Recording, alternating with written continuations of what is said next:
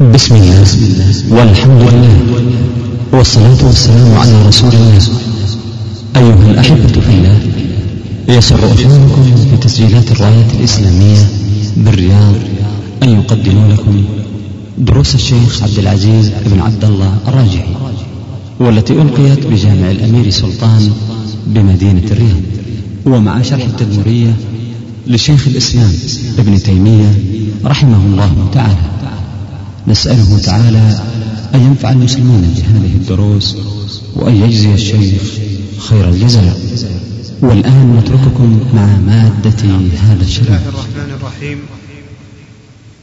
الحمد لله رب العالمين صلى الله وسلم وبارك على نبينا محمد وعلى آله وصحبه أجمعين.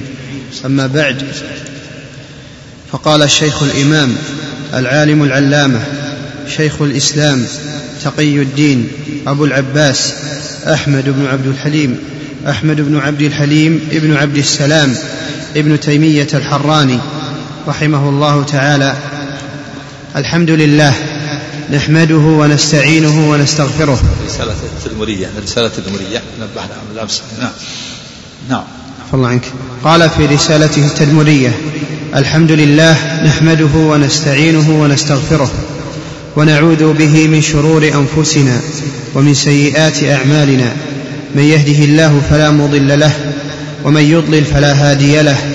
وأشهد أن لا إله إلا الله وحده لا شريك له وأشهد أن محمدا عبده ورسوله صلى الله عليه وعلى آله وصحبه وسلم.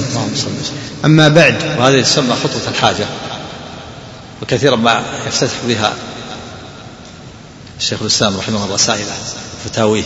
الحمد لله نحمده ونستعينه ونستغفره ونعوذ بالله من شرور أنفسنا ومن سيئات أعمالنا. من يهده الله فلا مضل له ومن يضلل فلا هادي له. وأشهد أن لا إله إلا الله وحده لا شريك له وأشهد أن محمدا عبده ورسوله. هذه تسمى خطوة الحاجة. وهذه وهي ثابتة في أحاديث. والحاجة عامة.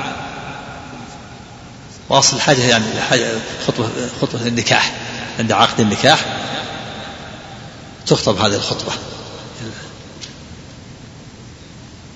العاقد يستحب لها أن يخطب هذه الخطبة. الحمد لله نحمده ونستعينه ونستغفره ونستهديه إلى آخره ثم يقرأ ثلاث آيات. يا أيها الذين آمنوا اتقوا الله حق تقاته ولا تموتن إلا وأنتم مسلمون. آية آل عمران. ثم آية النساء. أول آية يا أيها الناس اتقوا ربكم الذي خلقكم من نفس واحدة وخلق منها زوجها وبث منهما رجالا كثيرا ونساء واتقوا الله الذي تسألون به والأرحام. إن الله كان عليكم رقيبا. ثم آية الأحزاب. يا أيها الذين آمنوا اتقوا الله وقولوا قولا سديدا. يصلح لكم أعمالكم ويغفر لكم ذنوبكم. ومن يطع الله ورسوله فقد فاز فوزا عظيما. ثم يعقد يقول زوجتك ابنتي أو موليتي؟ فيقول الزوج قبلت حضور شاهدين وبرضا الزوجة. هذه تسمى خطبة الحاجة وهي عامة في النكاح وفي غيره هذه الخطبة. ولهذا قال الحافظ يستحب أن يخطب عند عقد النكاح بخطبة من السعود يوم الجمعة مساء. يستحب أن يخطب يوم الجمعة مساء بخطبة من مسعود.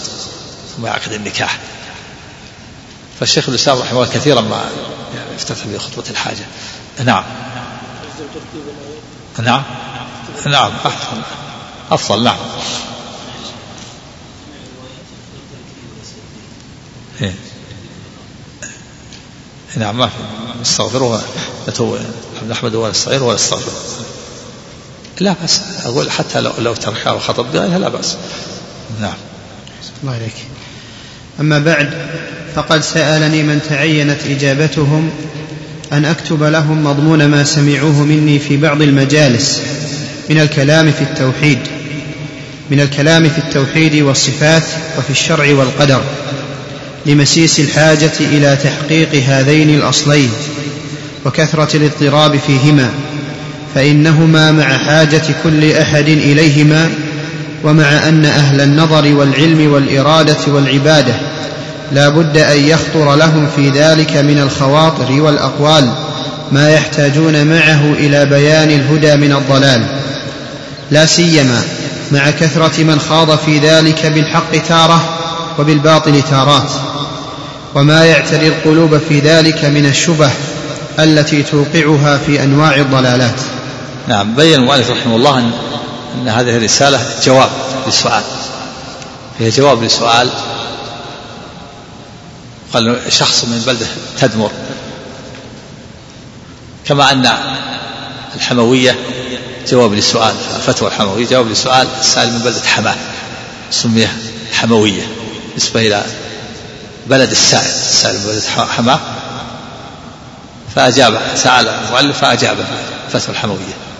والتدمرية نسبة إلى البلدة تدمر.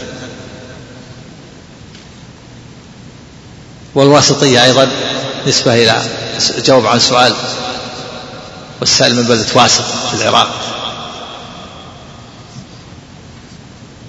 فكل هذه الرسائل كلها أجوبة لأسئلة وجهت إليه رحمه الله. واسطية جواب لسؤال بلدة واسط كتبه بعد العصر في قاعدة واحدة. والحموية فتوى فتوى الحموية جواب لسؤال لسائل بلدة حماه في الشام. والتدمرية جواب لأسئلة وجهت إليه من من بلدة تدمر وبين فبين رحمه الله سبب التأليف هذا سبب التأليف ولهذا قال أما بعد كلمة أما بعد يؤتى به للدخول في الموضوع بعد الانتهاء من الخطبة قال أما بعد وهي مشروعة. أما بعد كان النبي صلى الله عليه وسلم يفتتح بها خطبة. أما بعد يقولها النبي صلى الله عليه وسلم في خطبة أما بعد فإن خير الهدي كلام الله. فإن خير الكلام كلام الله. وخير الهدي هدي محمد صلى الله عليه وسلم. أما بعد فإن شر الأمور محدثاتها وشر الأمور محدثاتها. فيستحب أن يؤتى أما بعد. وهي أولى من قول وبعد كما يقول بعض الناس وبعد. أما بعد أحسن من وبعد. اختلف في أول من قال هذه الكلمة قيل إنها أول من قالها داود وقيل قال قص بن الإيادي وقيل غيره. المقصود أنها يؤتى بها للدخول في الموضوع. ولهذا لما ذكر الخطبة قال المؤلف رحمه الله أما بعد. نعم. بين أنه جاوب عن السؤال قال سألني من تعينت إجابتهم أن أكتب لهم مضمون ما سمعه مني في بعض المجالس في بيان الأصلين. وهذا موضوع الرسالة بيان الأصلين توحيد الصفات والشرع والقدر بيان الأصلين. أصل التوحيد والصفات والثاني الشرع والقدر. يعني بيان توحيد الأسماء والصفات وتوحيد الألوهية المتضمن للشرع والقدر. فالأصل الأول بين فيما يقارب ثلثي الرسالة والأصل الثاني يقارب الثلث هو توحيد العبادة المتضمن للشرع والقدر.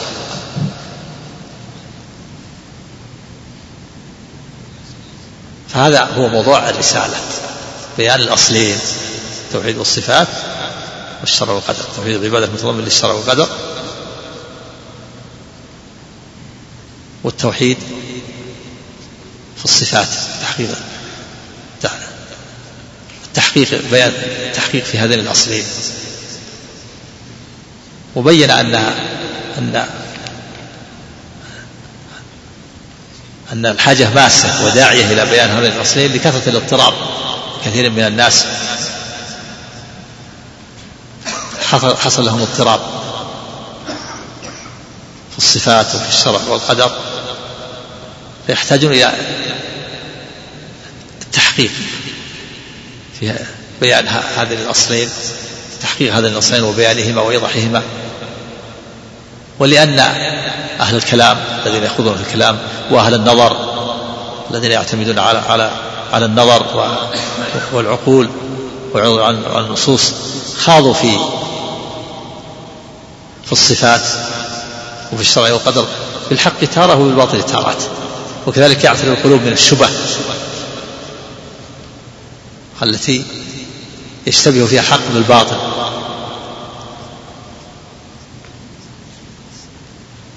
فلأجل هذا كانت الحاجة ماسة إلى تحقيق هذين الأصلين وبيان الحق وإيضاحه وإزالة اللبس والشبهة التي تعتري القلوب. أما بعد أما بعد.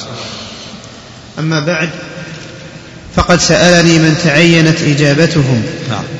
أن أكتب لهم مضمون ما سمعوه مني في بعض المجالس. هذا سبب التأليف. نعم. نعم. من الكلام في التوحيد والصفات وفي الشرع والقدر. هذا هذا موضوع الرسالة.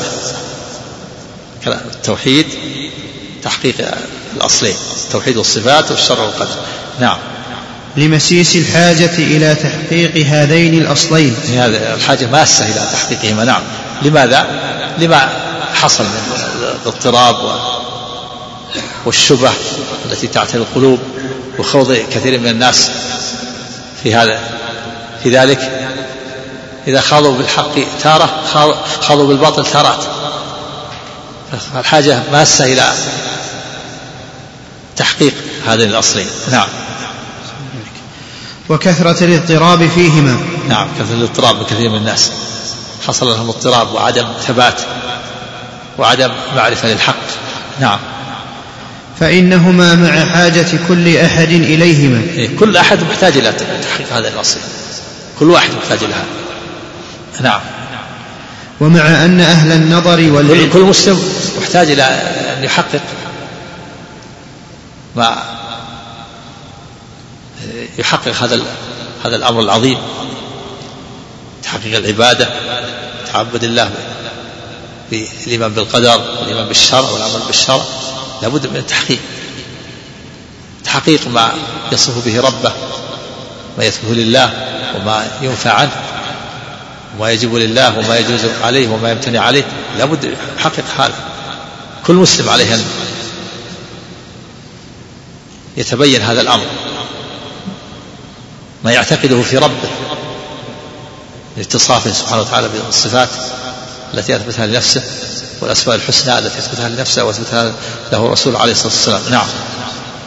الله إليك وكثرة الاضطراب فيهما فإنهما مع حاجة كل أحد إليهما ومع أن أهل النظر والعلم والإرادة والعبادة لا بد أن يخطر لهم في ذلك من الخواطر والأقوال ما يحتاجون معه إلى بيان الهدى من الضلال. نعم أهل النظر أولا الحاجة ماسة ثانيا أن أهل النظر الذين يتأملون ويثبتون الأدلة بالعقول وأهل العلم كذلك أيضا منهم من علمه قاصر ويحتاج إلى التحقيق وأهل العبادة من الزهاد وغيرهم كلهم محتاجون إلى إلى هذا إلى بيان الحق وإزالة اللبس مع شدة الحاجة إلى تحقيق هذا الأصل. نعم. الله إليك لا سيما مع كثرة من خاض في ذلك بالحق تارة وبالباطل تارات. وهذا أمر آخر أيضا يؤكد مزيد الحاجة إلى تحقيق هذا الأصل. أن كثير من الناس يخوض في هذا بالباطل خوضا كثيرا ويخوض في الباطل بالحق بعض الأحيان. أحيانا يتكلم بالحق وأحيانا كثيرة يتكلم بالباطل فالتبس الحق بالباطل فاشتدت الحاجة إلى بيان هذين الأصلين نعم.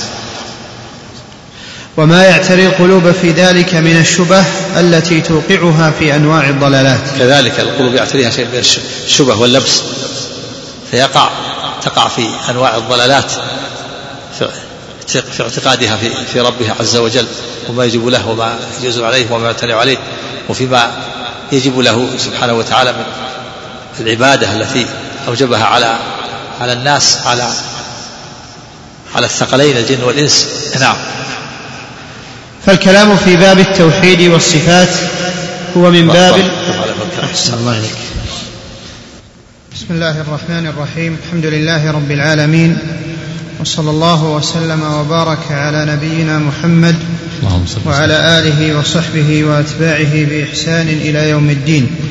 أما بعد فقال شيخ الإسلام ابن تيمية رحمه الله تعالى فالكلام في باب التوحيد والصفات. من أول من أول الرسالة أحسن أحسن الله إليك قال رحمه الله الحمد لله نحمده ونستعينه ونستغفره. ونعوذ به من شرور أنفسنا ومن سيئات أعمالنا. من يهده الله فلا مضل له ومن يضلل فلا هادي له. وأشهد أن لا إله إلا الله وحده لا شريك له وأشهد أن محمدا عبده ورسوله صلى الله عليه وعلى آله وصحبه وسلم. اللهم صل هذه خطوة الحاجة كثيرا ما يفتتح بها شيخ الإسلام رحمه الله كتبه خطبة الحاجة أصلها خطبة في النكاح في عقد النكاح وهي تعم كل حاجة. يفتتح بها كل أي حاجة حسن يفتتح بها مؤلفات يفتتح بها في النكاح في خطبة الجمعة. لا بأس. بعض الأحيان في الرسائل في المواعظ. نعم. نعم. نعم في بعض إن الحمد لله نستعينه ونستغفره وليس فيه نستهديه. نعم. لا لا. فاتى بالحمد إن الحمد لله إلا مؤكدة. نعم نعم. الله عليك. من يهده الله فلا مضل له ومن يضلل فلا هادي له وأشهد أن لا إله إلا الله وحده لا شريك له وأشهد أن محمدا عبده ورسوله صلى الله عليه وعلى آله وصحبه وسلم. أما بعد وهذا الخطبه خطبة عظيمة فيها إثبات الحمد للرب عز وجل والحمد هو الثناء على المحمود بصفاته الاختيارية مع حبه وإجلاله وتعظيمه. وهو أكمل من المدح المدح يكون الثناء عليه بصفاته التي هو متصف بها. وأما الحمد يكون الثناء بالصفات الاختيارية التي يفعله باختياره. والله تعالى موصوف والله تعالى محمود على صفاته العظيمة وعلى إنعامه على عباده. مع حبه وإجلاله. نحمده ونستعينه نستغفره في استغفار نعم نطلب منه المغفرة لأن الإنسان محل الخطأ والغلط ونعوذ بالله من شرور أنفسنا استعاذ بالله من شر النفس وسيئات العمل. وفيه إثبات الهداية ومن يهد الله فلا مضل له ومن يضل فلا هادي له. ثم الشهادة لا تعلم بالوحدانية ونبيه صلى الله عليه وسلم بالرسالة. وأشهد أن لا إله إلا الله وحده لا شريك له وأشهد أن محمدا عبده ورسوله. صلى الله عليه وعلى آله وصحبه وسلم تسليما كثيرا. والصلاة على على النبي صلى الله عليه وسلم. الصلاة من الله. أصح ما قيل فيها ما رواه البخاري. عن أبي العالية أنه قال صلاه الله على عبده ثناؤه عليه في الملأ الأعلى. فأنت تسأل الله أن يثني عليه في الملأ الأعلى وعلى آله أتباعه على دينه ويدخل في ذلك الصحابة. وعلى آله وصحبه يكون الصحابة صلي عليهم مرتين مرة بالخصوص ومرة بالعموم. وسلم تسليما كثيرا. أما بعد أما بعد يؤتى به الانتقال من شيء إلى شيء والدخول في الموضوع. كان النبي صلى الله عليه وسلم يقول في خطبه أما بعد. كان في خطبة الجمعة يقول أما بعد. نعم اختلف في أول ما قال أما بعد. قيل أول ما قالها داود عليه الصلاة والسلام وقيل قص بن سعد الإيادي وقيل غير ذلك. نعم. الله عليك أما بعد فقد سألني من تعينت إجابتهم. أن أكتب لهم مضمون ما سمعوه مني في بعض المجالس من الكلام في التوحيد والصفات وفي الشرع والقدر لمسيس الحاجة إلى تحقيق هذين الأصلين وكثرة الاضطراب فيهما فإنهما مع حاجة كل أحد إليهما ومع أن أهل النظر والعلم والإرادة والعبادة لا بد أن يخطر لهم في ذلك من الخواطر والأقوال ما يحتاجون معه إلى بيان الهدى من الضلال لا سيما مع كثرة من خاض في ذلك بالحق تارة وبالباطل تارات وما يعتري القلوب في ذلك من الشبه التي توقعها في أنواع الضلالات. هذا هو سبب تأليف الرسالة وانه جواب عن سؤال. الجواب عن سؤال موجه لشيخ الإسلام رحمه الله من بلدة تدمر. فسميت التدمريه لأنها جواب لسؤال من بلده تدمر كما أن الحموية جواب عن سؤال وجه الشيخ من بلدة حماه في الشام والواسطية جاوب عن سؤال من بلدة واسط في العراق. كذلك التدمرية جاوب عن سؤال من بلدة تدمر. يقول يقول المؤلف رحمه الله أما بعد فقد سألني من تعينت إجابتهم أن أكتب لهم مضمون ما سمعه مني في بعض المجالس بكلام في التوحيد. والصفات والشرع والقدر. موضوع الرسالة بيان الأصلين. بيان الأصلين تحقيق الإثبات للأسماء والصفات وحقيقة الجمع بين القدر والشر.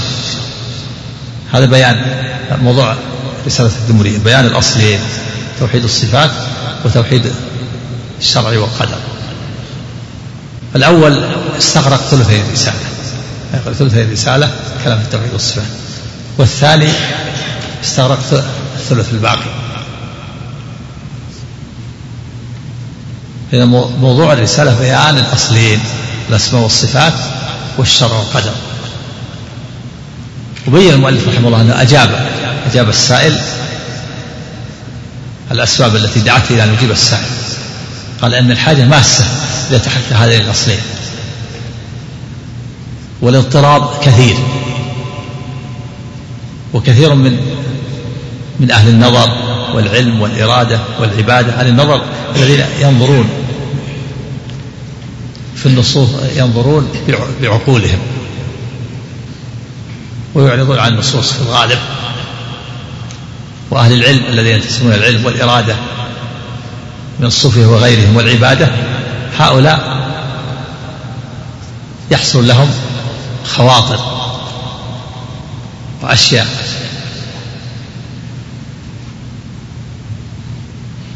يخوضون فيها بالباطل تارات وبالحق تارة. إذا خاضوا في الحق تارة خاضوا بالباطل تارات. وكذلك ما يعتري القلوب من الشبه. فكل هذه الأسباب دعت المؤلف إلى أن يجيب السائل. وأن لتحقيق هذين الأصلين. الحاجة ماسة إلى بيانهما والاضطراب فيهما كثير. وكثير من الناس على أصنافه على كثير من أصناف الناس وطبقاتهم من أهل النظر وأهل العلم وأهل الإرادة والعبادة يخوضون في هذه المسائل مرة بالحق ومرات بالباطل ويعتري القلوب والشبه من الضلالة والحيرة ما يحتاجون معه إلى تحقيق في هذه المسائل وفي هذين الأصلين وبين الحق من الصواب. فلهذا استعان المؤلف بالله وأجاب السائل في هذه الرسالة العظيمة. نعم. فالكلام في باب التوحيد والصفات هو من باب الخبر الدائر بين النفي والإثبات والكلام في الشرع والقدر هو من باب الطلب والإرادة الدائر بين الإرادة والمحبة وبين الكراهة والبغض. نعم يقول الكلام في, في الأصل الأول توحيد الصفات الاسماء والصفات من باب الخبر. الدائر بين النفي والإثبات. الأخبار الخبر عند أهل البلاغة من حيث هو ما يحتمل الصدق والكذب لذاته. ما يحتمل الصدق والكذب لذاته. يحتمل النفي يوجه إليه النفي والإثبات. إذا قال لك فلان قدم زيد فأنت إما أن تنفي أو تثبت. تقول صحيح أو صدقت؟ أو أو كذبت أو تنفي أو تثبت. فالخبر ما يحتمل الصدق والكذب لذاته. مثل ذاته يعني بقطع النظر عن خبر الله وخبر رسوله لأن خبر الله لا يحتمل الكذب. خبر الرسول لا يحتمل الكذب لذاته. لكن الخبر من حيث هو عند البلاغيين ما يحتمل الصدق والكذب لذاته. فالكلام في التوحيد والصفات من باب الخبر الدائر بين النفي والإثبات وبين الصدق والكذب.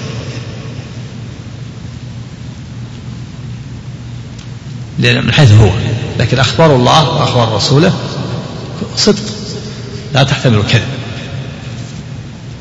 وأما الأصل الثاني وهو في التوحيد والشرع والقدر فهو إنشاء ليس خبر. والإنشاء دائر بين الإرادة والمحبة وبين الكراهة والبغض. فإذا قال قم الصلاة يا أيها الذين أقيموا الصلاة وأقيموا الصلاة. هذا أمر. ما يوجه إليه النفي والإثبات ولا الخبر وإنما يوجه الإرادة وعدم الإرادة. أما أن تريد وتحب فتمتثل أو لا تريد وتبغض فتترك. دائر بين الإرادة والمحبة وبين الكراهة والبغض لأنه من باب الإنشاء. فالأصل الأول من باب الخبر والخبر دائر بين النفي والإثبات. والثاني من باب الإنشاء ودائر بين المحبة والبغض. والإرادة الإرادة والمحبة والكراهة والبغض نفيا وإثباتا. نعم. الله إليك والكلام في الشرع والقدر هو من باب الطلب والطلب والإرادة الدائر بين الإرادة والمحبة وبين الكراهة والبغض نفيا وإثباتا. والإنسان يجد في نفسه الفرق بين النفي والإثبات والتصديق والتكذيب وبين الحب والبغض والحظ والمنع. نعم الإنسان يجد نفسها؟ بين النفي والإثبات والصدق والكذب. الأخبار يوجه إليها الصدق أو الكذب أو النفي والإثبات. والأوامر والنواهي يوجه إليها المحبة أو البغض المنع أو الحظ والحث إما أن يحب هذا الشيء فيفعله أو يبغضه فيتركه إما أن يحض نفسه على فعله أو يترك وهكذا. هذا الفرق واضح كل إنسان يجد هذا الفرق بين الأخبار التي يوجه إلى الصدق والكذب والنفي والإثبات وبين الأوامر التي يوجه إليها التي تدور بين المحبة وبين البغض وبين الإرادة وبين الترك والترك. نعم. حتى إن الفرق بين هذا النوع وبين النوع الآخر معروف عند العامة والخاصة. نعم كل واحد يعرف هذا. كل واحد حتى الصغير. إذا إذا قلت أخبرت بخبر يعرف أنه إما صدق أو كذب إما نفع أو إثبات. وإذا أمرت بأمر يعرف أنه إما أن يفعل أو يترك. نعم. وعند أصناف المتكلمين في العلم كما ذكر ذلك الفقهاء في كتاب الأيمان وكما ذكره المقسمون للكلام من أهل النظر والنحو والبيان. نعم. البلاغة قسموا هذا قسموا الخبر الكلام إلى خبر وإنشاء. وقالوا الخبر دائر بين النفي والإثبات والإنشاء دائر بين بين الفعل والترك. نعم. فذكروا أن الكلام نوعان خبر وإنشاء. والخبر دائر بين النفي والإثبات. والإنشاء أمر أو نهي أو إباحة. نعم. وإذا كان كذلك فلا بد للعبد أن يثبت لله ما يجب إثباته له من صفات الكمال. وينفي عنه ما يجب نفيه عنه مما يضاد هذه الحال. هذا الواجب على المسلم في الأصل الأول. هو توحيد الأسماء والصفات يجب عليه أن يثبت لله صفات الكمال التي أثبتها لنفسه أو أثبتها له الرسول صلى الله عليه وسلم. وينفي عنه ما ما يضاد هذه الحال. ينفي عنه صفات النقص. هذا هو الواجب. في, في الأصل الأول. يثبت لله ما أثبته لنفسه من الصفات والأسماء أو أثبته الرسول وينفع عنه ما نفعه عن نفسه ونفعه عن الرسول. نعم. ولا بد له في إحكامه من أن يثبت خلقه وأمره فيؤمن بخلقه المتضمن كمال قدرته وعموم مشيئته ويثبت أمره المتضمن بيان ما يحبه ويرضاه من القول والعمل. ويؤمن بشرعه وقدره إيمانا خاليا من الزلل. هذا هو الواجب في الأصل الثاني هو القدر والشرع. يؤمن بعموم خلقه المتضمن كمال قدرته ومشيئته. يؤمن بأن الله خالق كل شيء. وأن هذا عام عام لكل شيء. لأن الله كامل في قدرته. ولأن إرادته ومشيئته عامة. فالقدر لا بد فيه من الإيمان بالخلق وقبل ذلك الإيمان بالعلم ثم الكتابة. بد من الإيمان بمراتب القدر الأربع. أول العلم علم الله الأزلي. ثانيا كتابته له في اللوح المحفوظ. ثالثا الإرادة الشاملة لكل مخلوق ولكل موجود. رابعا الخلق والإيجاد. هذه مراتب القدر الأربعة لا يصح الإيمان إلا بها. العلم الأزلي أن الله يعلم كل شيء في الأزل ثم كتابة لها في اللوح المحفوظ ثم الإرادة. كل شيء في هذا الوجود الله أراد وجوده. لا يقع كل ما لا يوجد ثم الخلق والإيجاد. فيؤمن بعموم خلقه أن الله خالق كل شيء. من الصفات والذوات والأفعال خلاف المعتزلة القائلين بأن أفعال العباد مخلوقة لهم. يؤمن بخلقه المتضمن كمال قدرته وعموم مشيئته. ويؤمن بالأمر الأوامر والنواهي ايمانا ويؤمن بأمره المتضمن بيان ما يحبه الله ويرضاه. يؤمن بالأوامر والنواهي التي فيها بيان ما يحبه الله ويرضاه وأن الله يحب من عباده أن يفعلوا الأوامر ويجتنبوا النواهي. ويؤمن بالقدر والشرع إيمانا خاليا من الزلل بأن يؤمن بالقدر بما به الأربع ويؤمن بالشرع وأنه يجب على الإنسان أن يمتثل أمر الله ويجتنب نهيه. نعم. وهذا يتضمن التوحيد في عبادته وحده لا شريك له وهو التوحيد في القصد والإرادة والعمل. افعل وهذا يتضمن. نعم سم بسم الله الرحمن الرحيم. الحمد لله رب العالمين. وصلى الله وسلم وبارك على نبينا محمد وعلى آله وصحبه وأتباعه بإحسان إلى يوم الدين أما بعد. قال شيخ الإسلام ابن تيمية رحمه الله تعالى وهذا يتضمن التوحيد في عبادته وحده لا شريك له وهو التوحيد في القصد والإرادة والعمل والأول يتضمن التوحيد في العلم والقول كما يعني الأول رسالة تدمرية مشتملة على موضوعها بيان الأصلين تحقيق إثبات الأسماء والصفات وحقيقة الجمع بين الشرع والقدر. والحقيقة الجمع بين الشرع والقدر يتضمن توحيد في الإرادة والقصد والطلب هو توحيد العبادة والألوهية. والأول يتضمن التوحيد في في القول والاعتقاد وتوحيد الربوبية وتوحيد الأسماء والصفات أو التوحيد القولي والاعتقادي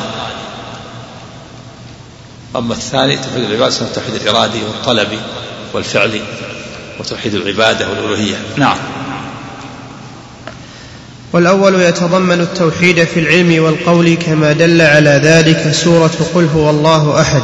نعم. فإنها في إثبات الأسماء والصفات لله تخلصت لبيان صفة الرب سبحانه وتعالى. نعم. ودل على الآخر سورة قل يا أيها الكافرون. توحيد العبادة. قل يا أيها الكافرون لا أعبد ما تعبدون والتوحيد الإرادي الطلبي نعم. وهما سورتا الإخلاص. يعني قل يا أيها الكافرون قل الله سورة الإخلاص. لما في قل يا أيها الكافرون من إخلاص العبادة لله عز وجل وسورة قل الله تخلصت لي في صفة الرب سبحانه وتعالى. نعم. وهما سورة الإخلاص وبهما كان النبي صلى الله عليه وسلم يقرأ بعد الفاتحة. في ركعتي الفجر وركعتي الطواف وغير ذلك. وركعتي المغرب. هو يقرأ بهما في ركعتي الفجر سورة الإخلاص حتى يفتتح حياته اليومية بالتوحيد. بعد طلوع الفجر يدخل اليوم. فأول شيء يبدأ به ركعتي الفجر فيقرأ فيهما قل يا قل الله أحد. وكذلك في ركعتي المغرب افتتح ليلة. وكذلك في سورة ركعتي الطواف لإشعار طائف نفسه وغيره أنه حينما يطوف بالبيت يعبد الله ولا يعبد الكعبة وإنما يطوف بالكعبة امتثالا لأمر الله. نعم. قل يا أيها الكافرون لا أعبد أنا لا أعبد إلا الله. وهذه الكعبة بيت الله مخلوقة بيت شريف أطوف به لأن الله أمرني به وأنا أعبد الله لا أعبد هذه الكعبة. ولا غيرها نعم. فأما الأول وهو التوحيد في الصفات فالأصل في هذا الباب أن يوصف الله بما وصف به نفسه وبما وصفته به رسله نفيا وإثباتا. هذا هو الأصل في باب الأسماء والصفات. أن يوصف الله بما وصف به نفسه أو وصفته به الرسل الكرام عليه الصلاة والسلام. وأن ينفى عنه ما نفاه عن نفسه ونفته عنه الرسل الكرام. يوصف الله بما وصف به نفسه أو وصفته به رسله نفيا وإثباتا ومنهج السلف الصالح يسيرون على هذا الباب. يثبتون لله ما أثبته لنفسه أو أثبته له رسوله صلى الله عليه وسلم. من غير تكييف ولا تمثيل. وينفون عنه ما نفاه عن نفسه أو نفاه عنه الرسول صلى الله عليه وسلم من غير تحريف ولا تعطيل. نعم. فيثبت لله ما أثبته لنفسه وينفي عنه ما نفاه عن نفسه. وقد علم أن طريقة سلف الأمة. يثبت لله. الله عنك. فيثبت لله. فيثبت. الله عنك. فيثبت لله ما أثبته لنفسه وينفى عنه ما نفاه عن نفسه. نعم. وقد علم أن طريقة سلف الأمة وأئمتها إثبات ما أثبته من الصفات من غير تكييف ولا تمثيل ومن غير تحريف ولا تعطيل. نعم. هذا طريقة السلف وهذا منهج السلف في هذا. يسيرون على نهج السابق. يثبتون صفة الله من غير تكييف ولا تكييف. وينفون ينزهون الله عن نقائص من غير تحريف ولا تعطيل. نعم. الله عليك وكذلك ينفون عنه ما نفاه عن نفسه مع إثبات ما أثبته من الصفات من غير إلحاد لا في أسمائه ولا في آياته. كما قال تعالى ليس كمثله شيء وهو السميع البصير. ليس كمثله شيء نفي للنقائص والعيوب عن الله. وهو السميع البصير إثبات الصفات لله. نعم. فإن الله تعالى ذم الذين يلحدون في أسمائه وآياته كما جملة قوله أحسن الله عليك. وكذلك ينفون عنه ما نفاه عن نفسه مع إثبات ما أثبته من الصفات. نعم. نعم. من غير إلحاد لا في أسمائه ولا في آياته. الإلحاد الميل فإذا مال بأسماء الله وصفاته عن الحق قد ألحد بأن حرف الأسماء حرف نفى الصفات أو شبه أو مثل فقد ألحد. نعم. فإن الله وذروا الذين يبتون في آياتهم منه اللحد في القبر سمي لحدا لأنه مائل عن سنة القبر إلى جهة القبلة. نعم. الله عنك فإن الله تعالى ذم الذين يلحدون في أسمائه وآياته كما قال تعالى ولله الأسماء الحسنى فادعوه بها وذروا الذين يلحدون في أسمائه سيجزون ما كانوا يعملون. وقال تعالى إن الذين يلحدون في آياتنا لا يخفون علينا أفمن يلقى في النار خير أم من يأتي آمنا يوم القيامة؟ اعملوا ما شئتم. الآية. هذا فيه تهديد وعيد للملحدين. الذين يلحدون في آيات الله والذين ينفون الصفات أو يمثلون أو يكيفون داخلون في, الإلحاد فيشملهم هذا الوعيد. نسأل الله السلامة والعافية. نعم. ويشملهم الذنب في قول وذر الذين يلحدون في آيات فهم مذمومون ومتوعدون فالمعطلة يدخلوا يدخلوا في هذا. والممثلة. معطلة من الجهمية والمعتزلة. الحدوا في أسماء الله وصفاته. وكذلك الممثلة والمشبهة من ولاة الشيعة كالبيانية ولا بيان المسلم التميمي والسالمية الذي ينتسب إلى هشام بن سالم الجواليقي وداود الجواري وغيرهم ممن شبه ومثل قال إن الله جسم كالأجسام وإن الله يماثل خلقه في الصفات كل هؤلاء ممن ألحد في أسماء الله وصفاته نعم أحسن الله إليك. فطريقتهم تتضمن إثبات الأسماء والصفات مع نفي مماثلة المخلوقات. هذه طريقة أهل السنة والجماعة وأهل الحق أتباع الرسل. إثبات الأسماء والصفات مع نفي المماثلة. نعم. إثباتا بلا تشبيه وتنزيها بلا تعطيل كما قال تعالى ليس كمثله شيء وهو السميع البصير. نعم. ففي قوله ليس كمثله شيء رد للتشبيه والتمثيل. رد على المعطلة نعم. وقوله وهو السميع البصير رد للإلحاد والتعطيل. ليس كمثله شيء رد على من؟ ليس كمثله شيء. نعم. رد للتشبيه والتمثيل. وقوله وهو السميع البصير رد نعم. للإلحاد والتعطيل. نعم. هذا في إثبات. هو السميع البصير أثبت السمع والبصر رد على المعطلة. وليس كمثله شيء رد على الممثلة المشبهة نعم والله سبحانه بعث رسله بإثبات مفصل ونفي مجمل فأثبتوا لله الصفات على وجه التفصيل ونفوا عنه ما لا يصلح له من التشبيه والتمثيل نعم. كما قال تعالى نعم. فاعبده واصطبر لعبادته هل تعلم له سميا نعم والله تعالى بعث رسله بإثبات مفصل ونفي مجمل فالصفات تثبت تفصيلا. كما عدد الله تعالى الأسماء والصفات سمى نفسه السميع البصير العليم نصف بالعلم والعلو والاستواء. فالصفات تثبت والأسماء تفصيلا. كل صفة لها دليل. أما النقائص والعيوب فإنها تنفع عن الله إجمالا.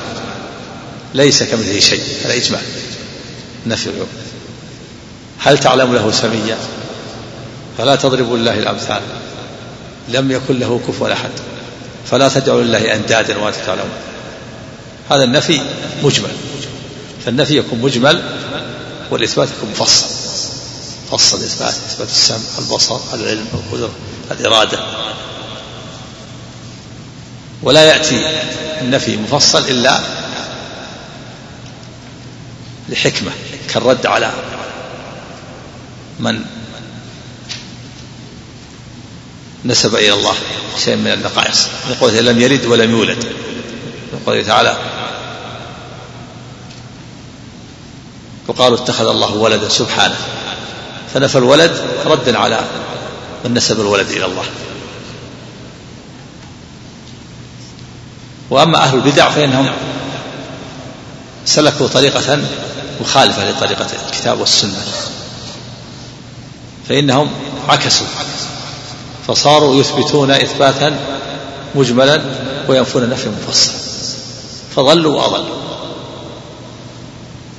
القرآن والسنة فيهما الإثبات المفصل والنفي مجمل. الإثبات يكون مفصل تعدد الأسماء والصفات والنفي يكون مجمل. أهل البدع عكسوا فصاروا يثبتون إثباتا مجملا فيقول الله تعالى له كمال. أما الصفات فإنهم ينفونها. فيقولون مثلا ليس بجسم وليس له أبعاض وليس بذي جثة وليس بكذا. ولا له لون ولا طعم ولا فوق ولا تحت هكذا صاروا ينفون نفيا مفصل وهذا مع كونه مخالف للنصوص ليس فيه كمال ليس فيه مدح للرب ولا ثناء وإنما فيه تنقص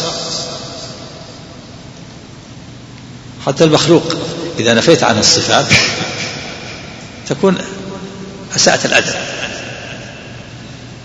فلو قال الإنسان وقف أمام الأمير. أو الملك وصار ينفي عنه النقائص والعيوب مفصل. وقال له أنت أيها الأمير لست بزبان ولا حجار ولا كساح ولا كناس ولست كذا ولست جزار ولا دباغ ولا ولست تنظف الحمامات. وصحيح هذا الكلام ولا ما هو صحيح؟ صحيح. لكن هل هل هل يكون الآن مؤدب ولا غير مؤدب؟ هذا يعاقب. يعاقب. لكن الكمال أن أن يكون النفي مجمل. تقول أنت لست مثل أحد من رعيتك. أنت أعلى منهم وأجل. هذا الكمال. أما يكون يعدد النقائص والعيوب ولست كذا ولست كذا هذا فيه إساءة. كذا أهل البدع. هكذا سمع صاروا ينصفون الرب يقول ليس بذي جثة وليس بذي أبعاض وليس له دم ولا لون ولا فمع كونهم خالفوا نصوص الكتاب والسنة أساءوا الأدب وتنقصوا الرب سبحانه وتعالى. وإنما الكمال أن يكون الإجماع النفي مجمل. والإثبات يكون مفصل. نعم. الله سبحانه بعث رسله بإثبات مفصل ونفي مجمل فأثبتوا لله الصفات على وجه التفصيل ونفوا عنه ما لا يصلح له من التشبيه والتمثيل. كما قال تعالى فاعبده واصطبر لعبادته هل تعلم له سميا؟ هذا اسم استفهام بمعنى لا تعلم له سميا. نعم. قال أهل اللغة هل تعلم له سميا؟ أي نظيرا يستحق مثل اسمه. نعم ليس سميا مساميا. ليس له مسامي ولا مماثل. سبحانه وتعالى نعم. ويقال مساميا يساميه. وهذا معنى ما يروى عن ابن عباس رضي الله عنهما هل تعلم له سميا؟ مثيلا أو شبيها. نعم.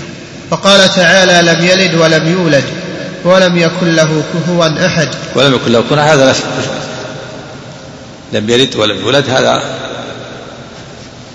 فيه الرد على من نسب الولد إلى الله.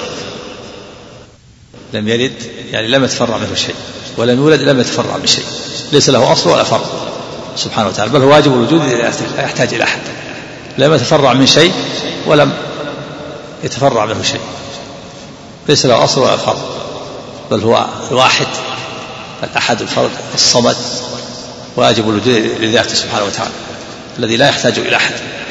نعم. نعم. ها؟ نعم. نفي الولد في قالوا اتخذ الله ولدا. فصل للرد على من نسب الولد له نعم. نعم. وقال تعالى فلا تجعلوا لله أندادا وأنتم تعلمون. نعم. هذا من الوجود لا تجعلوا لله أندادا. يعني امثال ونظراء نعم.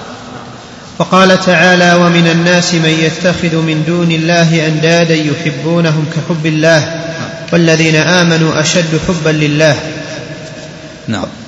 وقال تعالى وجعلوا لله شركاء الجن وخلقهم وخرقوا له بنين وبنات بغير علم سبحانه وتعالى عما يصفون بديع السماوات والأرض انى يكون له ولد ولم تكن له صاحبة وخلق كل شيء وهو بكل شيء عليم.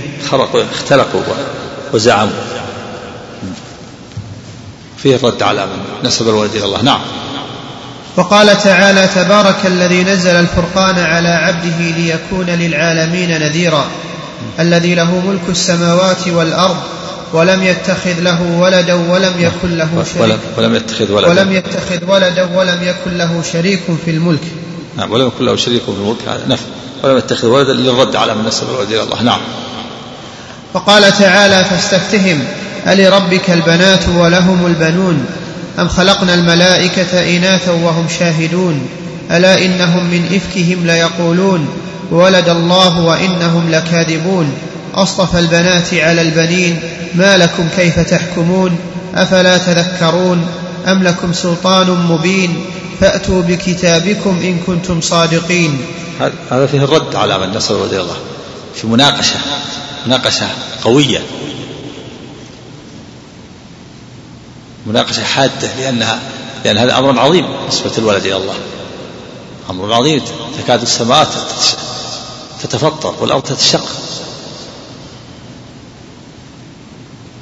تكاد السماوات تتفطر منه وتنشق الأرض وتخر الجبال هدا أن دعوا للرحمن ولدا. ولذا أنكره الله وبين بطلانه وناقشهم مناقشة قوية. قال ألا إنهم من إفكهم لا يقولون؟ رده قبل قبل قبل القول.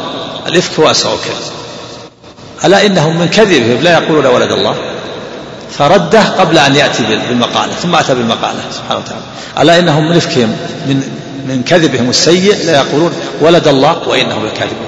رده مرتين مرة قبل المقالة ومرة بعدها. مرة ألا إنهم من إفكهم والثانية وإنهم لكاذبون. إذا المقالة قبلها رد وبعدها رد. ألا إنهم من إفكهم من كذبهم السيء. لا يقولون ولد الله وإنهم لكاذبون.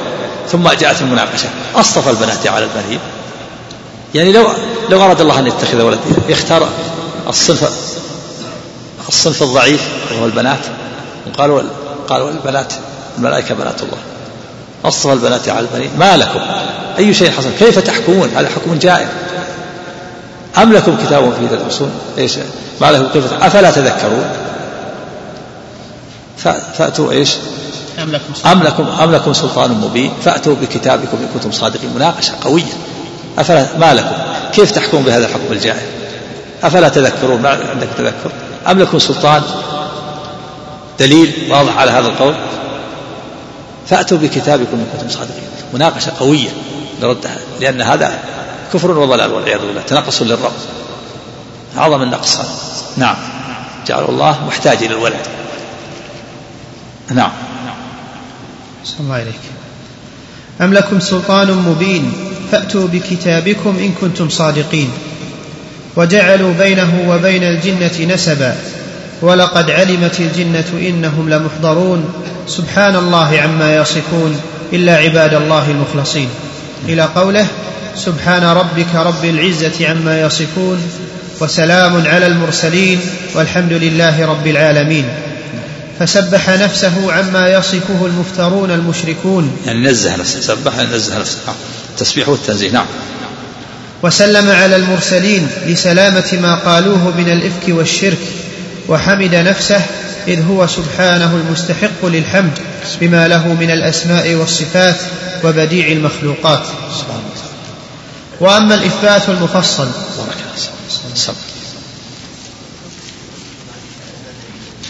ها؟ الرد الرد على من نسب هذا الوصف من نسب النقيصة إلى الله رد على المشركين الذين نسبوا الولد إلى الله. نعم.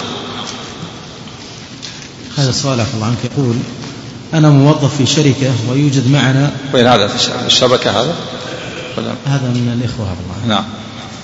يقول أنا موظف في شركة ويوجد معنا مبتدعة من الرافضة. هل يجوز لنا السلام عليهم؟ وكذلك الرد عليهم عندما يعطس الواحد منهم. إذا كان إذا كان أظهر بدعته لا فلا. أما إذا كان ما ما أظهر البدعة أظهر الإسلام ولا يظهر منه شيء هذا مثل ما كان النبي يعامل المنافقين وعامل معاملة المسلمين. أما من أظهر شركه وكفره فلا, فلا نعم. ومؤاكلتهم عفوا عنكم كذلك لا يؤكل ولا يشرب إذا عرف تعلم نعم. تقول يرحمك الله هذا إذا كان إذا كان أظهر إذا كان يعني لم يظهر عليه شيء من علامات البدعة يعامل معاملة المسلمين نعم. نعم. نعم. إذا صلى الظهر يصلي على طريقته ما يصلي مع المسلمين معناه إذا عرف ويعتقد هذا ما يهجر نعم. نعم. بسم الله. بسم الله الرحمن الرحيم الحمد لله رب العالمين صلى الله وسلم وبارك على نبينا محمد وعلى اله وصحبه واتباعه باحسان إلى يوم الدين نعم.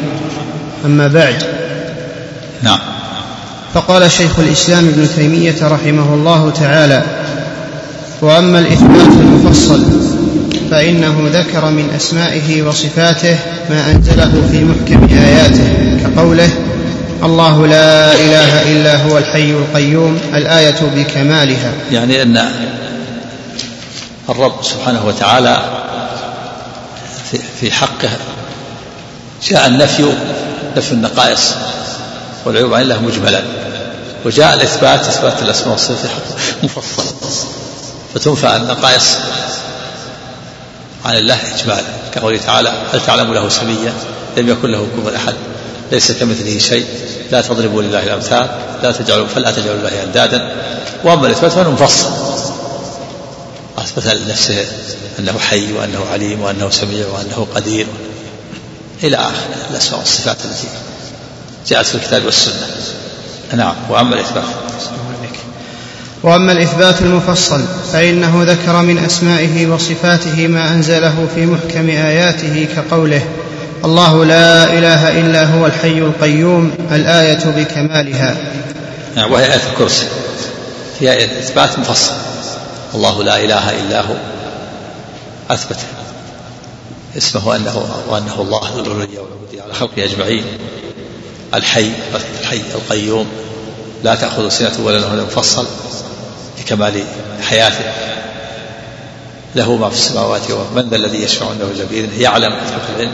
ولا يؤوده كمال قوته وهو العلي العظيم. اثبت مفصل. نعم. وقوله قل هو الله أحد الله الصمد السورة. نعم. قل هو الله أحد. من اسمائه الأحد الله الصمد من اسمائه الصمد. لم يلد ولم يولد نزه عما نسب إليه سبحانه وتعالى نسب إليه المشركون من الولد والوالد. نعم. وقوله وهو العليم الحكيم. كذلك المفصل. أثبت العليم والحكيم. اسمان. وكل منهما فيه صفة العلم وصفة الحكمة لأن أسماء الله مشتقة. نعم. وهو العليم القدير. كذلك. هذا من الإثبات المفصل العليم القدير.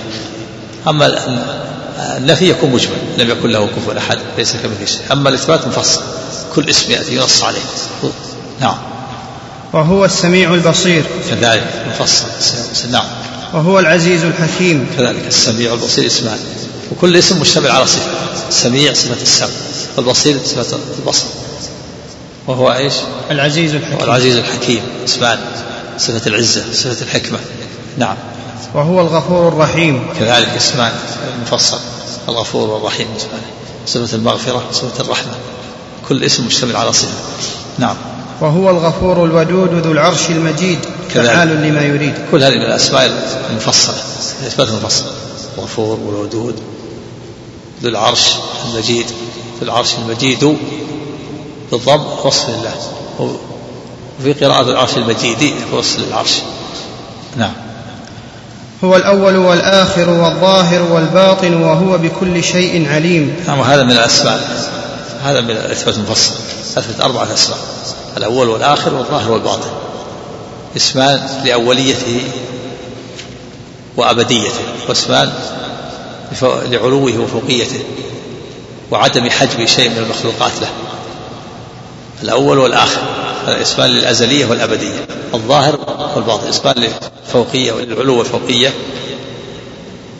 قد فسرها النبي صلى الله عليه وسلم الأربعة في حديث الاستفتاح الصحيح. اللهم أنت الأول فليس قبلك شيء وأنت الآخر فليس بعدك شيء وأنت الظاهر فليس فوقك شيء وأنت الباطن فليس دونك شيء. اقض الدين وأغنني بالفقر نعم. الله. الذي خلق السماوات والأرض في ستة أيام ثم استوى على العرش. نعم كل هذه من أوصافه سبحانه وتعالى. خالد نعم. يعلم ثم ما استوى يلج على العرش الاستواء. كل هذا من إثبات المفصل. نعم. يعلم ما يلج في الأرض وما يخرج منها وما ينزل من السماء وما يعرج فيها. نعم. إثبات العلم. يلج يعني يدخل. نعم. وهو معكم أينما كنتم. نعم إثبات المعية. نعم. لله عز وجل. هذا من إثبات المفصل. نعم. والله بما تعملون بصير. كذلك. نعم. وقوله ذلك بأنهم اتبعوا ما أسخط الله وكرهوا رضوانه فأحبط أعمالهم. نعم. في إثبات السخط. هذا إثبات مفصل. صفة السخط. ذلك ما أسخط الله وكرهوا رضوانه فأحبط أعمالهم. وهذه الآية فيه دليل على أن من كره شيئا مما شرع الله أن هذا من أنواع الردة من نواقض الإسلام. كراهة شيء من الشريعة. ذلك بأنهم اتبعوا ما استطاعوا وكرهوا رضوانه فأحبط أعمالهم. حبط أعمالهم بكراهتهم رضوان الله. نعم. أحسن الله عليك وقوله فسوف يأتي الله بقوم يحبهم ويحبونه. إثبات المحبة. نعم. أذلة على المؤمنين أعزة على الكافرين. الآية وقوله رضي الله عنهم ورضوا عنه. إثبات الرضا. هذا إثبات المفصل. نعم. خلافا لمن؟ أول بالثواب. كالشاعرة والمحبة كذلك يؤولونها يؤولونها بالإرادة والرضا يؤولونه بالثواب. نعم. رضي الله عنهم ورضوا عنه ذلك لمن خشي ربه وقوله ومن يقتل, ومن يقتل مؤمنا متعمدا فجزاؤه جهنم خالدا فيها وغضب الله عليه ولعنه. نعم إثبات الغضب. هذا من إثبات المفصل نعم. وقوله إن الذين كفروا ينادون لمقت الله أكبر من مقتكم أنفسكم إذ تدعون إلى الإيمان فتكفرون. إثبات المقت والمقت أشد البغض. نعم. وقوله هل ينظرون إلا أن يأتيهم الله في ظلل من الغمام والملائكة. نعم إثبات الإتيان. نعم وهو من الصفة الفعلية. نعم. وقوله ثم استوى إلى السماء وهي دخان فقال لها وللأرض ائتيا طوعا أو كرها قالتا أتينا طائعين. نعم إثبات الاستواء وإثبات القول. نعم. وقوله وكلم الله موسى تكليما. نعم إثبات الكلام. وأكد المصدر. فدل على أنه تكريم حقيقي لأن التأكيد المصدر ينفي المجاز. كلم الله موسى تكليما نعم. الله وقوله وناديناه من جانب الطور الأيمن وقربناه نجيا. إثبات الكلام لله والنداء والن- والمناجاة. والنداء يكون من بعد والمناجاة من قرب. نعم. وقوله ويوم يناديهم فيقول أين شركائي الذين كنتم تزعمون؟ نعم إثبات النداء. والنداء لا بد فيه من صوت فدل على أن كلام الله بصوت بحرف من الصوت خلاف الأشاعرة قائلين بأن كلام الله معنى قائم بالنفس وليس ليس بحرف ولا صوت. كذلك آه، كلابية نعم. وقوله إنما أمره إذا أراد شيئا أن يقول له كن فيكون. إثبات الإرادة والقول نعم. وقوله هو الله الذي لا إله إلا هو عالم الغيب والشهادة هو الرحمن الرحيم. نعم إثبات الأسماء الرحمن والرحيم وهو العلم والعالم والغيب والشهادة. نعم. هو الله الذي لا إله إلا هو الملك القدوس السلام المؤمن المهيمن العزيز الجبار المتكبر سبحان الله عما يشركون. نعم فيها إثبات الأسماء المتعدده الأسماء الكثيرة هذه وانها وأنها من الإثبات المفصل. هو الله الذي لا إله إلا هو. الملك القدوس السلام المؤمن المهيمن العزيز الجبار المتكبر. ثمانية أسماء. كلها مشتمله على صفات المعاني. نعم. هو الله الخالق البارئ المصور له الأسماء الحسنى. يسبح له ما في السماوات والأرض وهو العزيز الحكيم. نعم. في بل اثبات المفصل إثبات اسم الخالق البارئ المصور. نعم. إلى أمثال هذه الآيات والأحاديث الثابتة عن النبي صلى الله عليه وسلم في أسماء الرب تعالى وصفاته.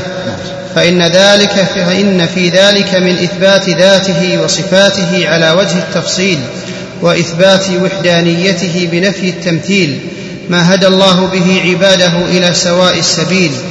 فهذه طريقة الرسل صلوات الله وسلامه عليهم أجمعين. يعني يقول الأدلة كثيرة في إثبات المفصل.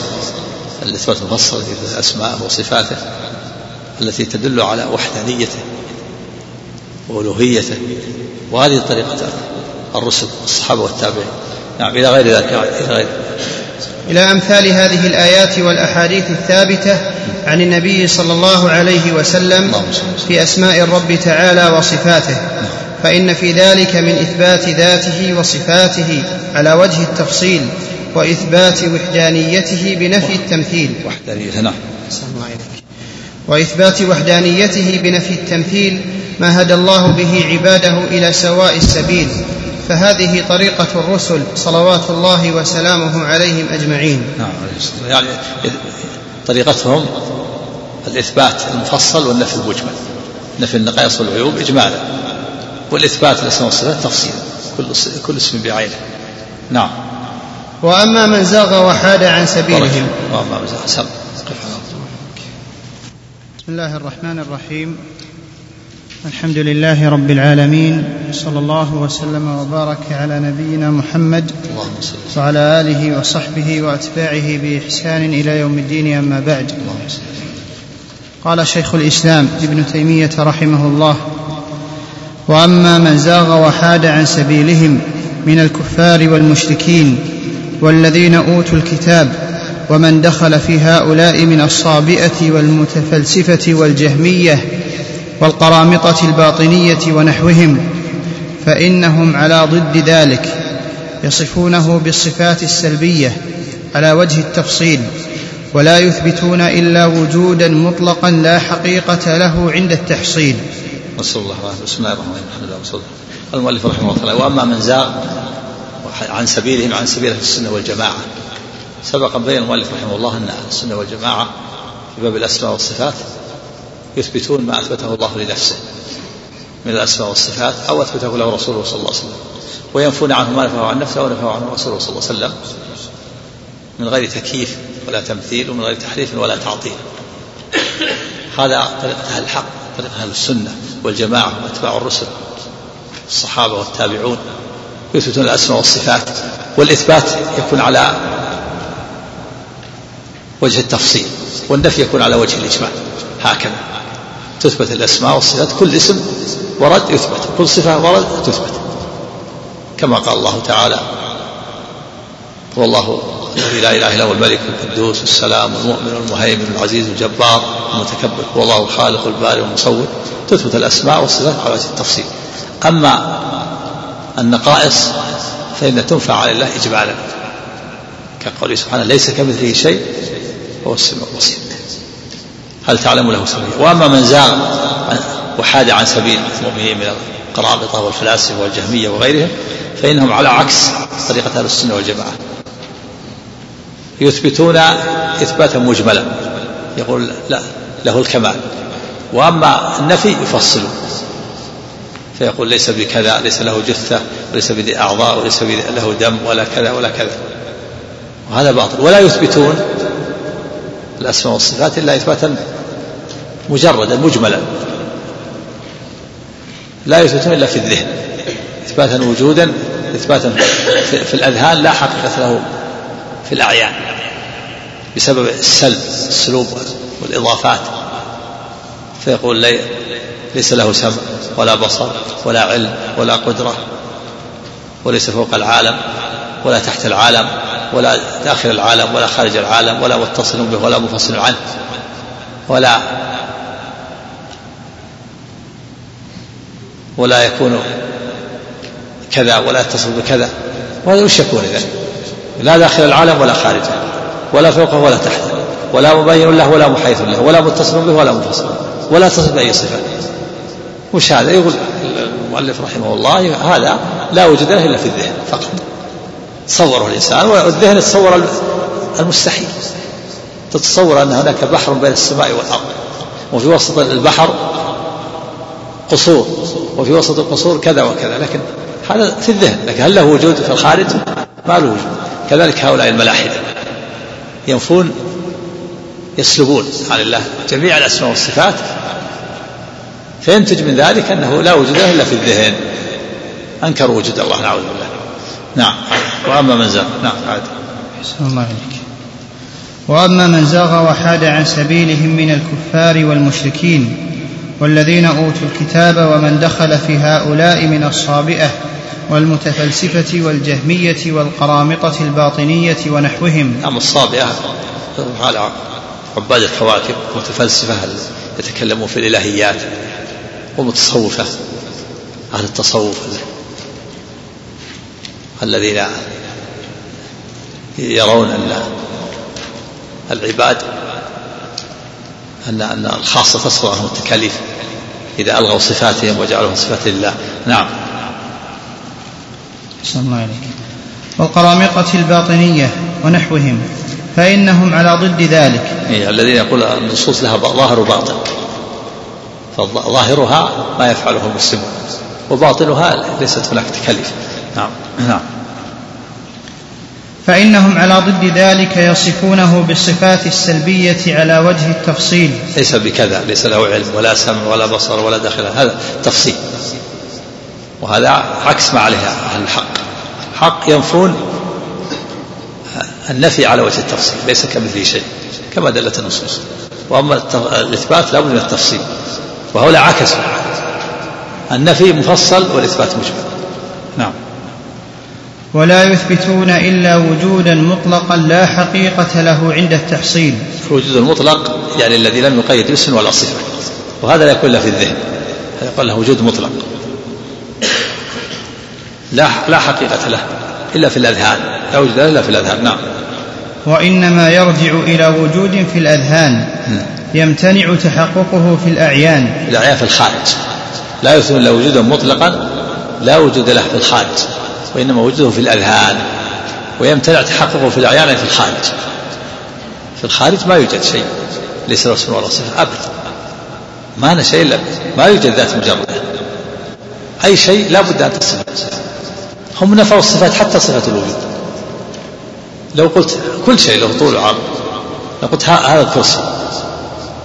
له طول له له طول وله عرض. هذه الصفات. تضمن له طول له عرض وله سمك فإذا قلت هناك كرسي ليس له طول ولا عرض ولا عمق ولا ثقل وليس فوق السماوات ولا تحت السماوات ولا خارج ولا به وش يكون؟ هذا هذا. كذلك هؤلاء الملاحدة. يعبدون عدما. ربهم الذي يعبدون معبودهم الذي يعبدون لا وجود له إلا في الأذهان. لأنهم يقولون الملاحدة الجهمية طائفتان. الطائفة الأولى يقول أن الله مختلط بالمخلوقات. موجود في كل شيء حتى في في بطون السباع وأجواف الطيور والأماكن القدرة تعالى الله عما يقولون. والطائفة الثانية نفوا النقيضين. يقول لا داخل العالم ولا خارجه ولا فوقه ولا تحته. ولا مباين له ولا محيط له ولا متصل به ولا منفصل عنه. وش يكون؟ هذا هذا العدم. فإذا قيل لهم هذا لا لا يمكن أن يكون شيء. إما داخل العالم ولا خارجه قالوا لا يمكن. هناك النسب النسب. البنوة والأبوة ليست داخل العالم ولا خارجه وهي نسبة البنوة إلى الابن ونسبة الأبوة إلى الأب. هذا من باب المغالطات نعم. ها؟ لا نسأل الله عن, عن انحراف نعم نسأل الله السلامة والعافية. نعم. ما في اجتهاد هذا. نعم. نعم يعني ما يدرك بالحواس. ما في شيء ما في شيء. في الخارج لا داخل العالم ولا خارجه لأن اللي في الخارج إما أن تراه بعينك أو تسمعه بأذنك أو تلمسه بيدك أو تشم بأنفك أو تذوقه بلسانك. لابد يوجد. الخارج لابد يوجد. لابد لابد يكون له وجود. نعم. تعلم أنه واجب. تدرك بعقلك أن هذا موجود. نعم. صلى الله عليك فقولهم يستلزم غاية التعطيل وغاية التمثيل فإنهم يمثلونه بالممتنعات والمعدومات والجمادات. نعم. غاية التعطيل وغاية التمثيل. التعطيل عطلوا. هذا نفع الاسماء والصفات والتمثيل مثلوا بالمعدومات نفوا الصفات فمثلوه بالجمادات ثم نفوا النقيضين ثم نفوا النفي فمثلوه بالمعدومات ثم نفوا النفي والإثبات فمثلوا بالممتنعات المستحيلات. نعم. فإنهم يمثلونه بالممتنعات والمعدومات والجمادات الله العافية. ويعطلون الأسماء والصفات تعطيلا يستلزم نفي الذات. نعم. كل شيء تنفي الصفات والصفات لا وجود للذات. الذات لا وجود لها إلا بالأسماء والصفات. فالشيء إذا نفيت الصفات والأسماء لا وجود للذات. نعم. فغلاتهم يسلبون عنه النقيضين. ولاة الملاحدة. نعم. فيقولون نعم. فيقولون لا موجود ولا معدوم ولا حي ولا ميت ولا عالم ولا جاهل لأنهم يزعمون أنهم إذا وصفوه بالإثبات شبهوه بالموجودات وإذا وصفوه بالنفي شبهوه بالمعدومات. فنفوا النقيضين إذا قلنا قلنا موجود شبهنا بالموجودات. وإذا قلنا غير موجود شبهنا بالمعدومات. فنحن في هذا وهذا حتى نسمع. لكن وقعوا في المستحيل هذا المستحيل الذي لا موجود ولا معدوم. والتشبيه بالمستحيل أعظم من التشبيه بالمعدوم. نسأل الله السلامة والعافية. نعم. فسلبوا النقيضين وهذا ممتنع في بداهة العقول وحرفوا ما أنزل نعم الله. جمع القاعدة أن النقيضان لا يجتمعان ولا يرتفعان. النقيضان لا يجتمعان المعروف عند العقلاء ولا ولا ولا يرتفعان. مثل الوجود والعدم. الوجود والعدم الوجود نقيض العدم والعدم نقيض الوجود. فلا يمكن أن يجتمع فتقول هذا الشيء موجود ومعدوم في آن واحد.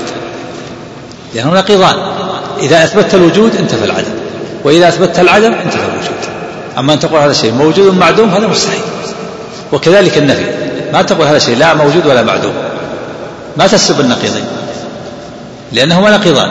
إذا قلت لا موجود ثبت العدم وإذا قلت لا معدوم ثبت الوجود أما تقول هذا الشيء لا موجود ولا معدوم هذا مستحيل. ما يمكن. لأن النقيضان لا يجتمعان ولا يرتفعان. بخلاف الضدين مثل السواد والبياض ضد لا يجتمعان لكن قد يرتفعان. تقول هذا الشيء لا أسود ولا أبيض يكون أخضر أو أحمر. لكن ما يجتمعان ما تقول هذا الشيء أسود أبيض في شيء واحد. ما يجتمعان وقد يرتفعان. أما النقيضان فلا يجتمعان ولا يرتفعان. نعم. فسلبوا النقيضين وهذا ممتنع في بداهة العقول وحرفوا ما أنزل الله من الكتاب. بداهة ولا بدائه؟ بدائه. جمع بديهة. ويصلح بداهة. بداهة يعني في, في بداهة البديهيات يعني. الأمر البدهي الذي يعرفه كل واحد. هذا معنى. بدائه جمع بديهة. هذا جمع وهذا مفرد. بداهة أو بدائه نعم.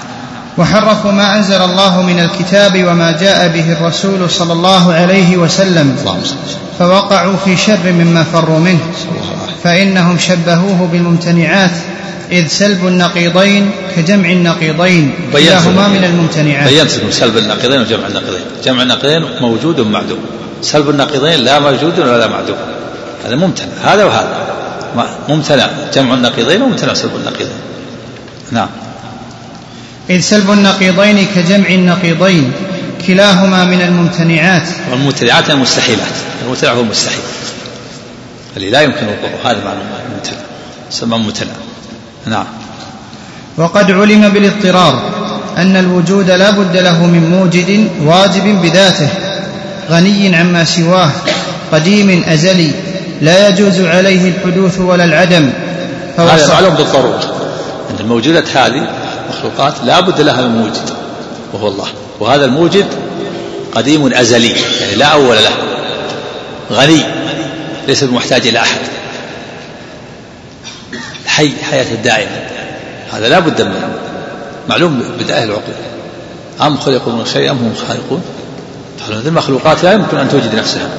بل لها بل, بل لا بد لها من موجد. وهذا الموجد لا بد أن يكون زليا غنيا وإلا صار, محتاج إلى من يوجده هذا معروف. هذا بدائع جميع العقلاء. نعم. وقد علم. الله عليك. وقد علم بالاضطرار أن الوجود لا بالاضطرار الشيء هذا يضطر له الإنسان ما يحتاج إلى تأمل. بل يدرك الإنسان ضرورة. ما, ما في اختلاف. ولا ينازع فيه أحد. نعم. وقد علم؟ وقد علم بالاضطرار أن الوجود لا بد له من موجد واجب بذاته غني عما سواه. والله تعالى هو واجب الوجود لذاته. لم يوجده أحد لم يرد ولم يرد بل هو واجب الوجود لذاته سبحانه وتعالى. بخلاف المخلوق فإنه موجود بإيجاد الله له بغيره. أما الله فهو واجب الوجود لذاته سبحانه وتعالى. أزلي هو الأول الذي ليس قبله شيء وليس بعده شيء غني لا يحتاج إلى أحد. لا بد من وصف بهذا. نعم وقد علم. وقد علم بالاضطرار أن الوجود لا بد له من موجد واجب بذاته غني عما سواه قديم أزلي لا يجوز عليه الحدوث ولا العدم. فوصفوه بما يمتنع وجوده فضلا عن الوجوب أو الوجود أو القدم. وجوده. فوصفوه يعني هؤلاء الملاحدة.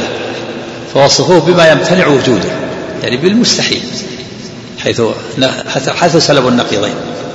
فوصفوا الرب الذي هو واجب الوجود لذاته وصفوه بما يمتنع وجوده.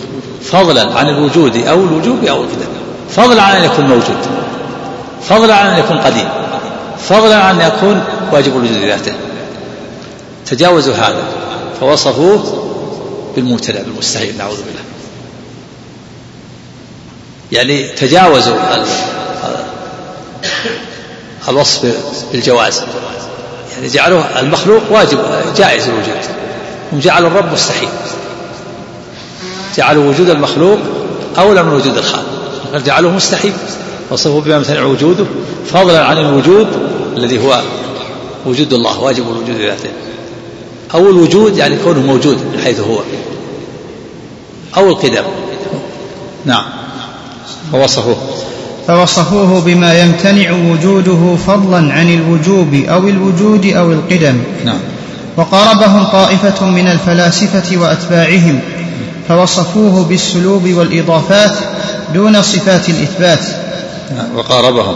وقاربهم طائفة من الفلاسفة وأتباعهم فوصفوه بالسلوب والإضافات. نعم. هذه طائفة أخرى وصفوه بالسلوب والإضافات.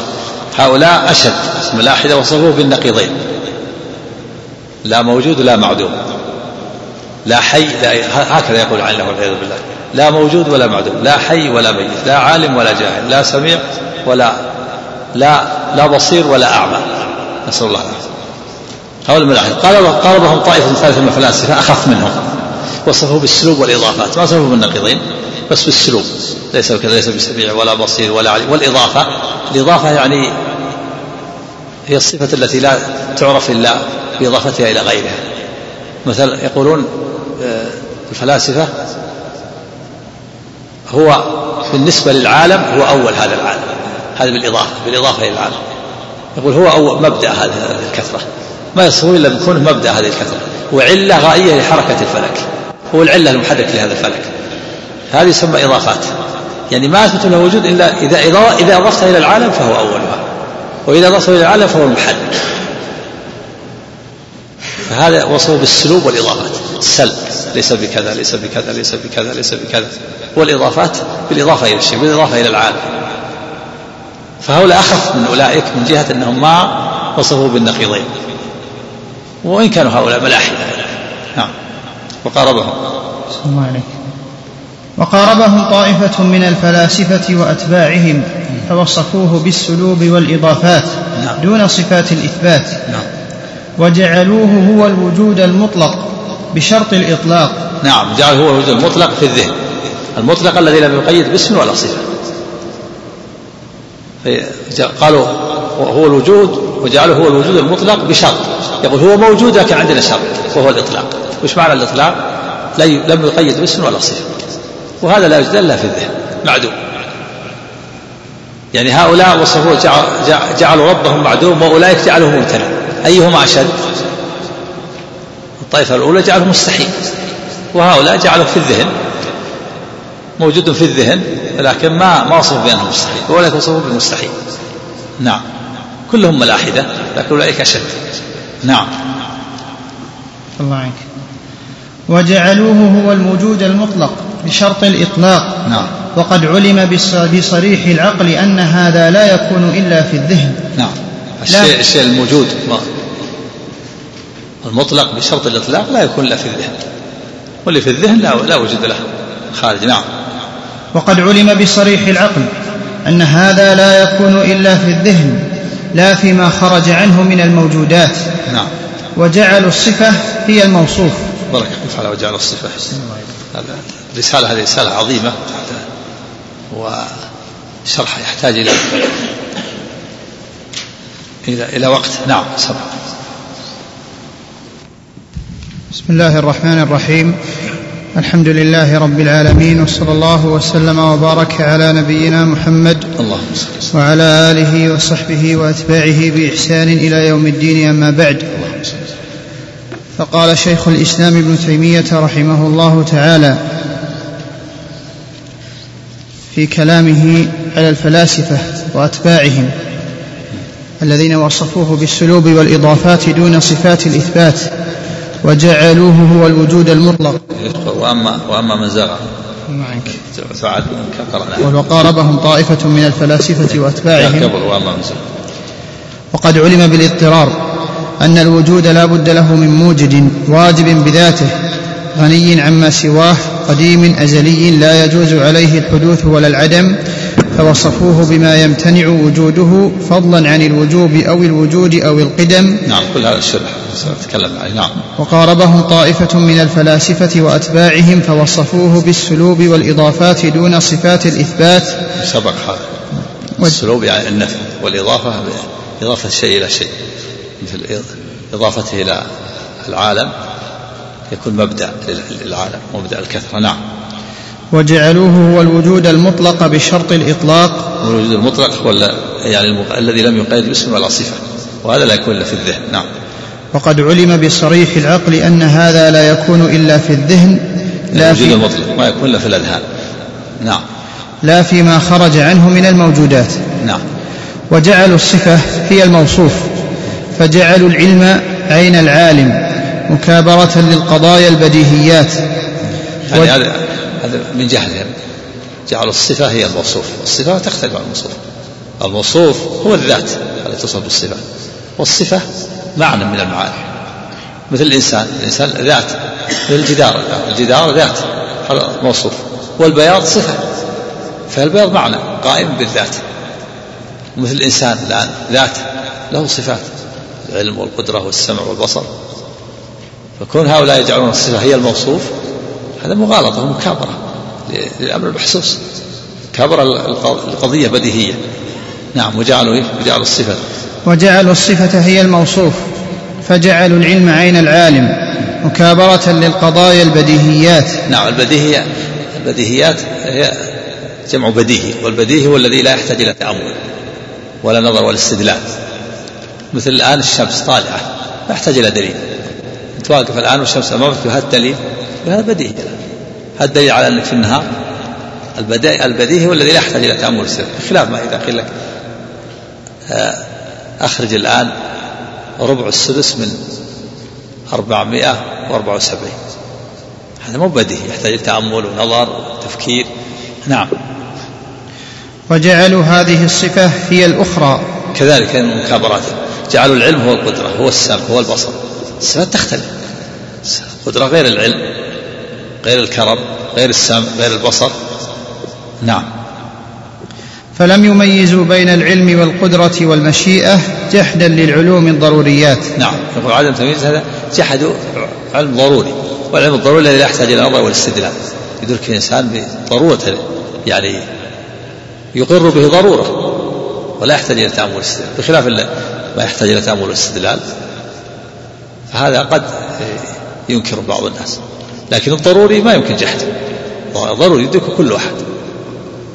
كل واحد يدرك أن الماء يروي وأن الأكل يشبع. فإذا أنكر أحد هذا قال لا الأكل ما يشبع والماء ما يروي. يقول حتى الأمر ضروري.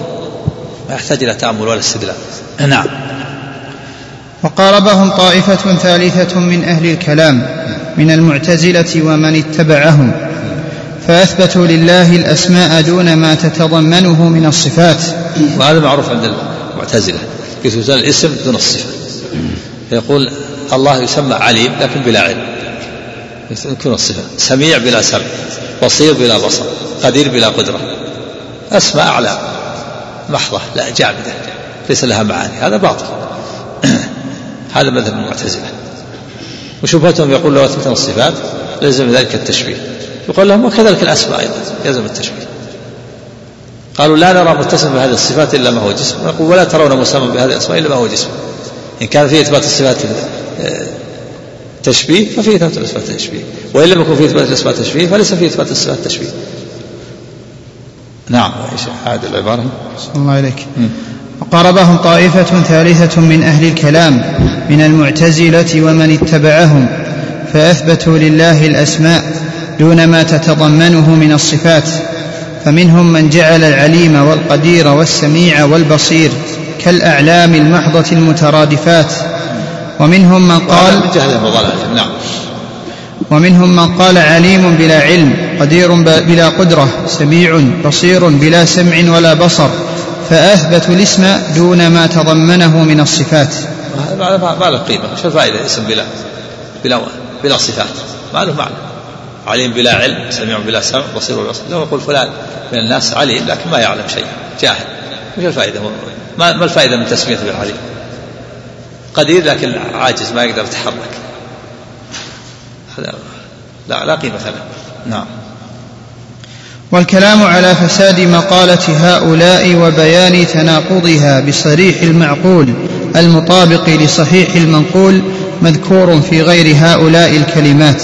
يعني يقول إن كلام هؤلاء باطل بالعقل الصريح وبالنقل الصحيح. أما النقل الصحيح فلأن النصوص أثبتت الأسماء والصفات لله عز وجل. الله تعالى أثبتها لنفسه. كان الله سميعا بصيرا. وعنده مفاتيح الغيب لا يعلمها إلا هو. أثبت لنفسه الصفات والأسماء. وأما العقل فكذلك.